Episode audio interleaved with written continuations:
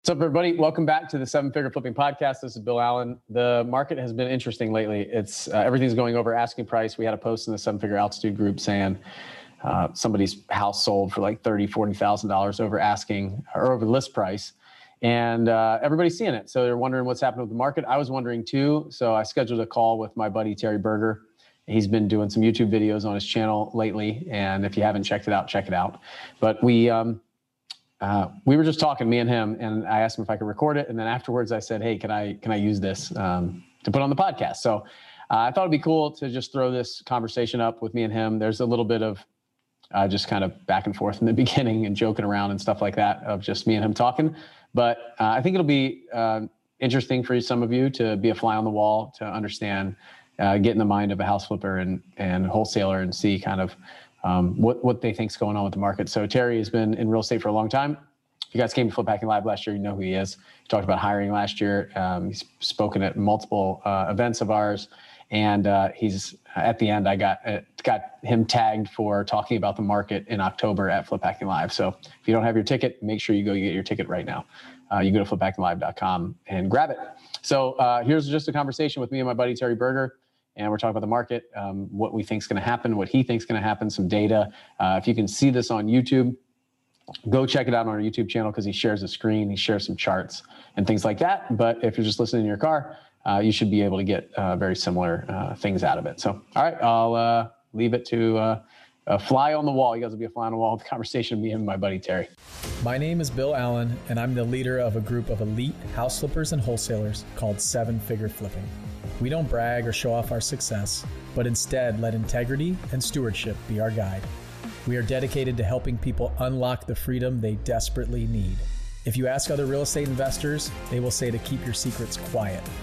But we believe in abundance, not scarcity, and that's why we are the elite. We are seven figure flipping, and this podcast is our playbook. Anyway, man, I set up this call because I wanted to find out what you thought about the market. I watched some of your YouTube videos and stuff, and I just want to talk to you because um, I know a lot of people inside the group are asking about the market. I just saw a post today about somebody selling like $100,000 over their expected ARVs and stuff. So I know you've been digging into the numbers. So I just want I want information. So what have you got for me? Well, uh, I don't know, man. You know, everybody says the market is great, right? I, it's it feels a little super heated and inflated. Um, you know, in my research, again, I, I, look at a lot of places. I look at Redfin, I look at Black Knight, I look at a, a, lot of the data that a lot of other people look at, but I just try to figure it out. And then I also, I'm big on the human feeling side. Like, what does it feel like out there? And so it's just really chaotic. Um, I know in Atlanta, a lot of the houses have a dozen offers. You know, list price is just a suggested suggested asking price. They're all going over ask. Um, in Greenville, our other market, uh, same kind of deal, is they're just everything's going above asking price. So it makes it really hard um, when you know we, I tend to be a fairly conservative investor. Uh, so when we're making ARVs, it's like do you look at comps that are selling in you know last couple of months and think it's going to continue to be that way, or do you try to be a more conservative approach and maybe look at last year? Well, are you guys are, are you guys like uh, building in and making offers the same way that you did before, or are you looking at like stuff that sold in the last month or two to? Because let me let me read you the post that kind of spawned this um, mm-hmm. conversation mm-hmm. that just happened. So it was like an hour ago inside of our altitude group, and and uh, I'm not going to mention who it was just in case they don't want to. But uh, somebody said they they bought a mold infested home with a failed septic system about half block from the lake Purchase price was thirty thousand. Put hundred thousand dollars into the rehab category, into the rehab. Everything's new. Target sales price was two ten, maybe two twenty if we did a really nice rehab. And he he started this by the way with this. This falls in the holy you know what category. Um, so I, I was reading this thinking it's going to be this like horrible post of like we found all these problems and so bought it for 30 put 100 into it they thought the arv was going to be 210 to 220 which is pretty awesome like 130 into it 210, 220, that's a good deal. Ended up listing it for 265 because a slightly larger home sold for 310 four blocks away. Uh, this morning, we accepted an officer offer for 285. It was one of four offers between 280 and 285. I'm obviously happy with the return, but I'm also a little bit concerned to be honest. This market is so overheated. It feels like we're bouncing on the bubble like a trampoline, waiting for it to pop. So how's everybody handling the current climate? Are you taking any precautions, changing any metrics? What are you doing? So I guess I'll a- like ask you the same question. So a lot of people posted down here with answers like uh, of very specific numbers of things going 30, 40, 50,000 dollars over Mhm. even asking price, which was even higher than they were planning on listing. So it's really good for flippers that have inventory right now, right? That are coming on the market right now. Um, and really low inventory out there and really high demand. I mean, people are buying houses wanting to move, things like that. And it's definitely opening up more in Tennessee if people like showings, neighborhood, people are out walking, all this stuff. The weather's getting really nice. So what do you guys, what, I mean, how, how do you answer that? What are you guys doing for, um, like your, how you're handling the current climate, taking any precautions and changing metrics? Well, we are not going to use uh, comps from the past six months as comps to run our number, our ARV numbers. We're going to use comps from 2019, 2018, kind of a blended area. Because I, I honestly feel like the last time the market tanked, right, it happened immediately. Like it was the stock market crashed, everything crashed at the same time. I don't. I think if there's another housing crash or crisis, even just call it a crisis, uh, it's going to look a little bit different. And I think it's going to feel a little bit different. My gut instinct tells me that rates going to maybe four and a half or five percent um, could cause a uh, inventory to stack on top of itself a little bit more. Um, so we're, we're just really approaching it very conservatively. We're going back to 2019, 2018 comps, and we're looking to see if there's an opportunity there. If we have a really great current condition comp that we can use as a wholesale, to me, wholesaling is the flipper's dream right now. Honestly, like we we uh, this is true story. Went to this up and coming area in Greenville, and we bought a house for 50k. We demoed it. I walked through it with our project manager, and I'm looking at it, going, "We we bought this wrong. Literally bought it wrong. Paid 50k for it. Looked like we're going to have to put about 60 in it, and the house is only going to be about worth about 140, 150 maybe, based on the comps that we had at the time. And so I said, let's forget it. Let's just, it's all cleaned out. Let's put it on the MLS and let's see what we can do. Put it on the MLS. We got that thing under contract as is for 110,000. So the person that's buying it is an all cash buyer. They're buying two h- houses to hold. It's in this area of Greenville. It's up and coming. So they're basically, you know, paying a little bit more now to get something they think is going to appreciate really high in the future. They're probably right. That area is going to get hot. Um, but we would we made more money selling that house than we would have had we flipped it. It's insane. Like, uh, how do you explain some of those things? Like that that post right there. Um, you know, how many more houses are there available at 10, 15, 20, 30% over asking price? And I think that's where we have to watch these interest rates, Bill, is you know, for every 1% the interest rates go up, right? It in, impacts affordability by 11%. So 1%, so at 3%, you can buy a $400,000 house, but at 4%, you can only buy a basically a $355,000 house. For with, the same payment, you mean? Same payment, correct. Yeah. But it, that's all you can afford, right? Like if your income only allows you to buy that 400K and you have to, you know, rates go up to four, now all of a sudden that loan officer says you can only buy up to 355 unless you can bring more money to the table or whatever else, right? And then that, then all of a sudden, you know, enough of that starts to stack on each other. It starts to take out higher price points. And I really think that's kind of where we need to watch it is what's happening in the higher price points um, and how is that starting to trickle down? Because I mean, the stuff that we do is all, mostly first time, second time home buyer. We don't play around in the upper price points very much. But I'll tell you what's interesting, so those, man. Those buyers, before you move on, those buyers are, uh, so they're getting approved because the interest rates are so low, they're getting approved for more money. And Yeah. when the interest rates go up, those same buy, that buyer pool changes. So those people aren't able to pay as much for a house. So they, they, that, that demand starts dropping as those interest rates go up. But like, what But I about, feel what like- about the, what about the inventory? Like this fact that we still, it's still very low inventory. Do you think that more people are going to be putting their houses on the market in May, June, and summer months like they always do. Like we missed a summer selling season in 2020. Do you feel like it's going to be significantly higher this year? Yeah, I do. I mean, I I I think we're making up for lost time that we lost in March, April, and May, and that's why you're seeing these record months. I mean, literally, um, record sales that eclipse any peak. Right? I I don't know. I've got this chart on uh, Redfin that I like to use. It's the new new listings, and they've got a really a lot of cool charts. But there's always this real estate heartbeat. You know, uh, I think I even have it on my. Can you share it? But there's this, yeah, there's this real estate heartbeat, right? And it looks like this.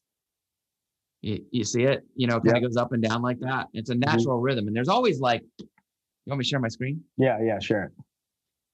uh, there's always one there's always one peak in the market every every year it's usually june like so these are let me just go over to pending sales real fast So where is this? Red. It's on Redfin. this is on redfin yeah it's redfin.com forward slash news forward slash data dash center Do you have But, um, 3,200 unread emails, Terry? oh my gosh are you seeing that i do All right. That's hilarious. I, I'm terrible about my inbox. But anyway, if you guys look, like you can see here, these there's always a peak of pending sales, right? And that usually that peak is usually sometime in May or June. Um, so that's typically the big I call it the real estate heartbeat. You know, you can kind of see it going back from 2012. It's just building, right? The heartbeat's getting bigger um, because there's been more demand for housing. But what's crazy So that's Is if you look at the- pending sales each each month of the year, or like couple months each quarter. Each month of the year going back to 2012. Oh, yeah. that's the number of houses sold. Okay. They're, they're pending. They go pending, right? So those Okay. are houses that, yeah, they haven't sold yet, but they go under contract. They're Okay. gonna sell, right? But if you look at the pending sales, like just take, you know, you look at your peaks here in 17, 18, and 19, there's always a there's always a winner. And then there's a second place, third place. Well, I mean, what's amazing is you've got four, five months in a row of sales going back to from July to October of 2020 that eclipse every peak in the last eight years, nine years. And then if you want to just get a little more granular, granular, and you say, okay, well, what about February? You know, February, it's 451,000 homes sold last month. Well, last year before the pandemic in February, only 380,000 houses sold. So we're still seeing these huge inflated numbers. Where I think we have to watch, I mean, this is just me and you talking here. I mean, I know we're recording, but this this is the one to me, the one that's really really interesting, and I can't really get my hand uh, uh, my mind around it yet. Let's see if this will populate. Sometimes this site takes a little while. but is the number of new listings that's coming on the market? Yeah. So when you when you're looking at those pending sales, There we go. like how do we? Okay, you got the new listings up now. Like, well, this is this will be interesting. This is where my question goes because you've got uh, pending listings, but they're going up, but you don't have new listings backing it up. So, um, so this will be Right. interesting to see. So what? Yeah. So what I noticed um, and doing some research was that in November of 2020, we had almost 500,000 houses go on the market, right? But if you go back, and typically November, December, we would all agree that's the bottom of the heartbeat every year, right? You got Thanksgiving, Christmas, New Year's Eve, um, uh, all, all the holidays, right? So, but four- 491,000 houses went on the market in November, brand new listings. But the year before that, only 441,000. So that's a net increase of about 50 50,000 houses going on the market in November. And then check out December. December, typically, when nobody would list their houses for sale, and still in the middle of a pandemic, we had 390,000 new listings go up for sale. But before pandemic, 323,000, right? That's 2019. Go back 2018, you got 319 again. So you have this like big increase of about 70,000 houses coming on the market that didn't, there would have been higher amount of new listings piling onto the market. Now, where my data breaks down and my analysis breaks down is January. Like January doesn't, is a lot less houses coming on the market than January, say, where are we? 2019, 534 versus 486. So, you know, that, that's that's where my my data starts to break down. I but I noticed these two months where we had a lot of this. And here's what I think, Bill. I honestly think that we're going to be looking at inventory starting to stack because people want a piece of this action. Mm. Like, think about it. Like, just common sense. Take all the data out of it. If you needed to sell 18 months ago, and then all of a sudden we're in the middle of a pandemic and you can't sell, there's a lot of people that need to sell right now right? That haven't, yeah. that haven't put their houses on the market. Well, when are they going to do it? And my opinion, you know, as soon as somebody starts saying we're back to normal, or or we're starting to say that, hey, you know, we're feeling back to normal. Then nobody in the White House even has to say back to normal. As long as we start feeling back to normal, we're going to see a bunch of inventory pile on. Well, I guess the so the interesting thing in those two numbers that, that I saw, pending sales and new sales. So you don't really and and what everybody's talking about is there's no inventory, right? There's no houses on the market. But you just showed that more houses are coming on the market uh, this month, these months than there were last year. And right. there, but the reason we're not seeing that is because more sales are happening. Like more people yes. are buying, there's people lining up, right? The demand is higher than the supply still. So, yep, still. So the, I guess the catalyst becomes when does the demand start dropping? When does the supply start outpacing the demand? and that's where the tipping point starts going in the other direction could be interest rates could be lots of different things um, so and, and, it could be some of the uh, forbearance stuff that we've seen that's piling up uh, but i've seen things all the way from that that's that's why i personally am not sure that this is going to happen really fast like right. I, think that we will be able to watch it a lot different than we could before and there wasn't even like really a huge falling knife we just wouldn't believe it and i think people are a little yeah. bit more um, like the, this post probably would not have happened. Like people going, I feel, I think this is a little bit feeling a little overheated, right? It wouldn't have happened back in 2008, 2007, 8, 9, something, 8, 9, something like that. Um, because people are just like, I'm just going to keep, everybody would go, what are you talking about? What's wrong with you? Just go get more, get more houses, make more money. Like there's nothing, no problem here. And I think the fact that there, we have a pretty short memory but not that short now because a lot of people are still in the game that got hurt that uh, are still feeling the pain from that that time. So that's why I wonder if it's not going to happen really really fast.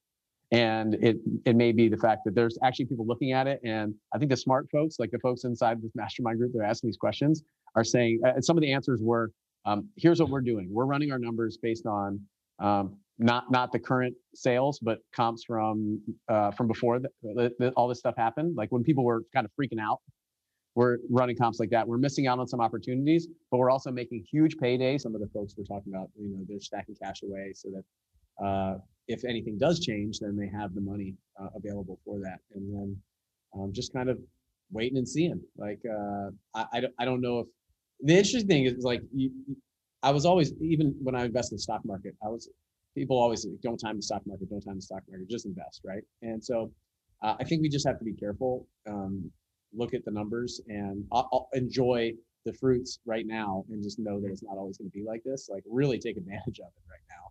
And but running the if you run your numbers like like they did, right? They they had they were all in on that house, one hundred thirty thousand dollars. So even if they're two twenty number and they they wanted two two twenty got two eighty five so even if they get 200, they're very safe in a property that they only had 130 thousand dollars into. So I think that's yeah. where where we we lose it sometimes, and we can get in trouble is when we push the numbers and become aggressive, and just and I'll tell you where it usually comes from, and I've been there.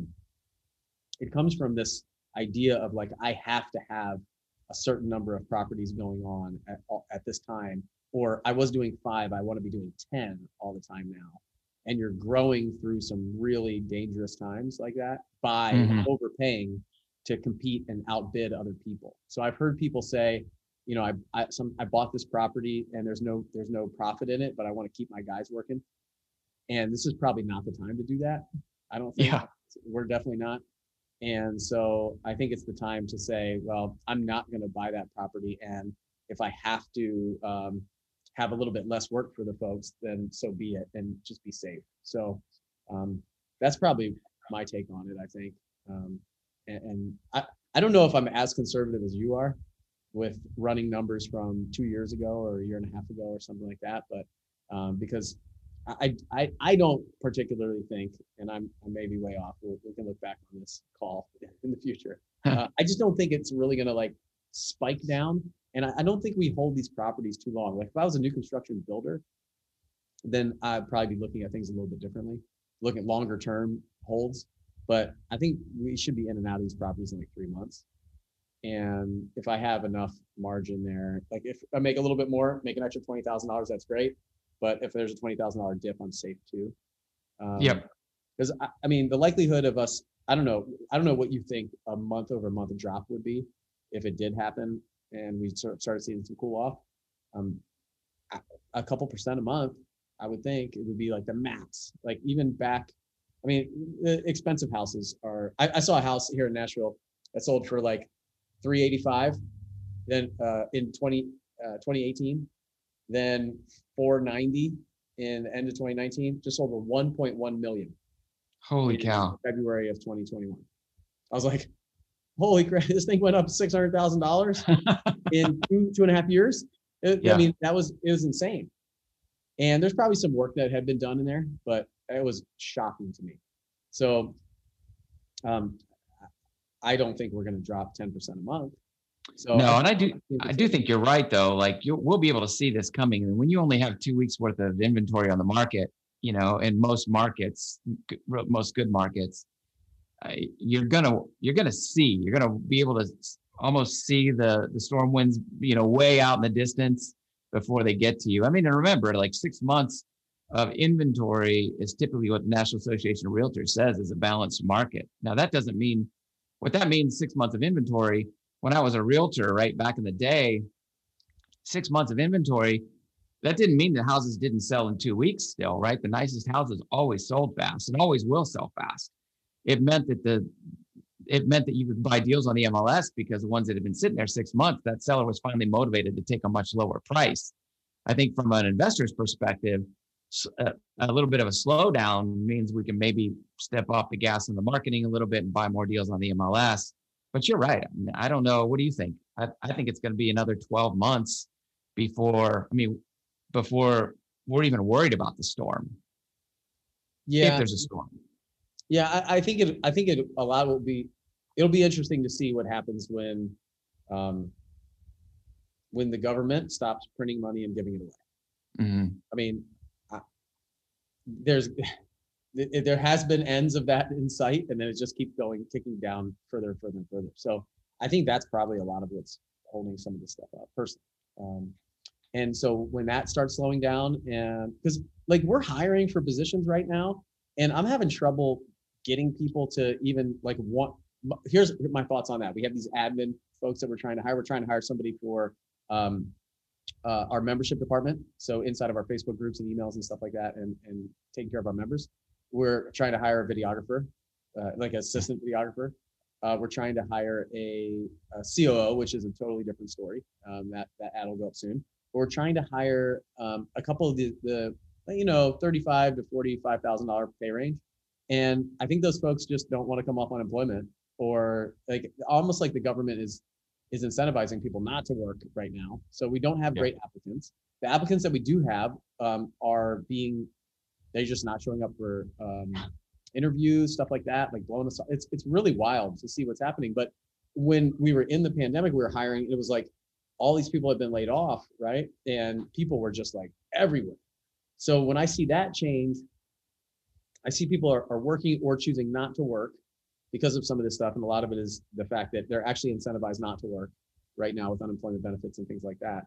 And so we're not seeing a great opportunity internally to uh, to allow us to bring in great people. And a lot of that is the, the subsidizing that's happening. I so that's that that flows through to the to the mortgages, to the to rental stuff. Like we can't kick some of the people out of some of our rental, like our apartment buildings and things. And so once that starts slowing down and stopping, I think we start realizing what's actually happening and the actual pain that some of the people are in. And then I still remember Bruce Norris when him and I did that podcast together. He said uh, he was like the the the sales that like the uh, distress sales are going to drive a lot of this, uh, Mhm. and they typically drive the, a market drop and decrease. So that was interesting to me, like the foreclosures and things like that. That's why I'd always been watching that a little bit closer than the data you just pulled up. But I mean, the low inventory, high demand, as long as that continues, I think we watch the inventory. I think we watch some of the distress sales. I think we watch what's happening with people. Like the people just don't seem to be really affected. The majority of people, there are definitely uh, pockets of people that seem to be uh, affected pretty heavily, but I, I don't know. It's it's interesting. 12 months sounds about right. I think by the time we do Flip Hacking Live in October, uh, I thought last year, I thought last year in October we were going to have a better idea, like have this uncertainty yeah. and fog, like this cloud that we were in, and the the certainty has happened. We are certain that we're making a lot more money over the last year, but we're definitely just kind of like, I don't know, the clock's ticking down to some point. So. Um, well, and say if you think it'll be like 12 months, I, I say that's prob- probably right. I think the I think this winter season, like the same data that you just showed, right? That winter, like the summer months, the summer selling season, and then what happens in the winter would be really mm. good comparison to what you have. Um, and if you can look at that data month over month, like they have February in there, they obviously are updating that every month or so, which yeah. is pretty amazing. So I, I'd say most people should be watching that. You know, we had a call this morning, and we were we're just talking through like how long can people live in their house for free, right? And I mean, if you file for forbearance 12, 18 months. And then if it, and then you're, for, and if people are going to go through the foreclosure process, which I don't believe they will, I, I, I think we won't see all the foreclosures. I think you're right. We will see distressed sales, but they're going to be distressed sales like I'm breaking open the piggy bank. Because remember back in 2009 when it all went down, the values crashed and people were left underwater. Certainly, people have been in their houses 10 or more years they they've got a piggy bank of, of equity, hopefully, right? And they're going to want to, if they want to survive or they want to move and they want to rent or whatever, that instead of going into foreclosure, they're going to break that piggy bank. They're calling a realtor, they're calling somebody, an investor. And I feel like that's when our opportunities come when the, folks that can't work out a forbearance plan, and my gosh, the government is allowing them to work out forbearance plans. I mean, refinance at a much lower rate, um, all kinds of cool stuff that the government's trying to do to keep people in their houses. But the people that cannot stay and can't pay, then those people will have to sell. And just don't know how many of those people there are going to be. Well, those right now they get to live for free. Well, I was going to say those should be the people that if they can find a cheaper house or a place that they can move that's cheaper. So you actually have to leave. Probably the reason those people aren't throwing their house in the market to take all the equity they could potentially have right now, which is significantly more than they might have in a few years, right? Mm-hmm. Is they have to move somewhere else at cheaper cost of living to buy a house now in, in the same market. So I was talking to people in my neighborhood right now. Just had a family move in two doors down, uh, had a family move in next door. People are putting their house on the market. And it's it's interesting when talking to them, they're just like, look, uh, we're going to live here for a long time. We didn't really care um, about paying a little bit more because we're going to live here for 20, 20, 30 more years. You know, that's the goal and the plan. And but the people that are thinking about selling, I talked to them and they were like, well, you know, we we could we could sell our house and make a lot of money, but we can't buy another one. I was like, well, the only way that you can do that is you have to go to a cheaper cost of living. I know people that live in mm-hmm. California that are moving to Nashville, and they sell a 1.5 million dollar house and can move into a 600 thousand dollar house, and it, it, with more land, bigger bigger property, all that stuff, and they love it, and no no state tax. So it makes sense. But when you move from an area, you have to kind of go to a less I don't know if it's less desirable, but it's just a cheaper area. So right. most people probably don't want to leave their school systems, their kids, like the, the community that they're in, all that stuff, or else they they'd list their houses today, right? So I tell you what, I think there's an unexplored opportunity for investors is probate. I mean, the probate courts have been shut down or they're working virtually. And depending, you know, we're in the southeast, so we've had a little bit more freedom than those our friends up in the Midwest and the Northeast. But um, you think about you think about all the people that not COVID deaths. I mean, that they're in there, but all the people that have died in the past year. I mean, those estates, many of them have yet to be settled out and houses put on the markets because the probate courts, all the courts have really been shut down. I mean, I'm involved in a lawsuit, um, and it's like guys like, yeah, you're not gonna have to show up until 2022. I mean, that was six months ago. And so I, that's a whole other opportunity that I see for us is trying to figure out this, you know, where this hidden inventory is that really nobody knows about. Yeah, it's probably eviction courts and stuff like that too. Yeah, because that's kind of what we're targeting the apartment stuff is who's who's getting who who just who isn't running their their community well and, and hasn't hasn't had people paying for a long time and needs to Yeah. stuff like that. The poor leases. For, for- I'm I'm in I'm battling a uh, a flood and an insurance case right now. Homeowners insurance and flood insurance down in that hurricane down in Pensacola on the house that that I I told you about where I had I got sued and bought it back. So that thing I was a week away from closing on that thing, and uh, hurricane hit it, and uh, it's been that's been crazy. So all right, man, I got to go to a call right now. But hey, um, uh, with, I think when we hit October at Flip Hacking Live, this is probably a really good topic to dive into, depending on where we are. So um, keep studying this stuff, and um, I'm probably going to tap you to talk about this at the event. Yeah, dude, I think people are gonna need Flip Hacking Live more than ever. I mean, uh, I mean, think October, four months, five months, six months away, whatever it is, I guess six months, and the market could be completely different than it is right now. Yeah, I mean, we just had a meeting about it, and we were gonna, we were actually gonna increase the price of tickets this week, but I was like, don't, don't, don't do that. We're no, nobody's thinking six months out in advance right now. Let's wait a little while to to change the ticket pricing until people aren't even figuring out their summer. Um, and we want to go back in person. Want to do all this stuff. Like it's a perfect time to. I think I think this year is going to be, and we're back in person. Um, hopefully, we have a good understand like we're learning so much right now through the summer Mm. we'll get that data and i don't know I'll, I'll have you i'll have you talk about this stuff i think so last year talked about hiring this year you can talk about your uh, Yeah. your bold market predictions Yeah, bold. all right man i gotta go uh, All right, buddy. Have a good one. I love you thanks for uh talking Love you too. and See you in a couple think weeks. so so we just keep buying use old numbers um and watch that data that you sent me so Yeah, and wholesale. I mean, if you get a deal that looks like, do not, if you can take a deal down, you should put it on the MLS. We had a guy, last story real quick. We thought we killed it on this house and uh, we bought it for 18, sold it for 40. The guy cleaned it out, got rid of the tenant, put it on the MLS and sold it for 80. That was our meeting this morning. I was so mad. Dude, was- that happened to me when I just got to Nashville. We we bought we we wholetailed a deal. We bought it. Oh no no, we wholesaled it. So we wholesaled. It. We assigned it to somebody. We made like forty five thousand dollars. We were like jumping for joy. The dude doesn't even clean it out. Does nothing. Puts it on the MLS and and makes like another sixty. And I was I was like, we have money. We could have just bought this. thing. Yes. Market well enough, you know. And that, that was a huge lesson learned in kicking the pants to to Yeah. figure out the market and be a lot smarter. Our pain point was the tenant. We didn't want to have to get rid of the tenant. And I'm like, okay, for $40,000, we would have gone through the process. He probably just paid her to leave. Yep, probably paid her like a thousand or something. So Yeah, that's uh, just, yeah, Anyway. lesson learned. Lesson learned, man. I that's a we we we're doing a little bit less deals right now and just being a lot smarter. And so we Mhm. might just start having to take them down and, and put them up on the MLS if they can get loans and stuff for them uh, in, in Yeah. the short term. So yeah, good advice. All right, man. go, buddy. Have a good one. See you. See you in a couple weeks in Cancun. Looking forward to it. Yeah, what ten days, man? Be there in 10 Yeah, days. I'm right, psyched, stoked. See ya. See ya. What if you could raise $500,000 of private capital in the next 30 days to fund your real estate deals? How would that change your business? How would that change your life? I've put together a 30 day challenge that will walk you through how to get access to all the private funding you'll ever need at incredibly low interest rates on your terms when you need it. It's called the 500K Challenge. This is the same system I've used to raise over $15 million the past few years. And you're not just going to learn how to raise it, you're going to actually start finding this money yourself within the next 30 days as you go through the challenge. This is the single most important skill any real estate investor needs to have, whether you're flipping houses, buying multifamily properties, wholesaling, or anything else.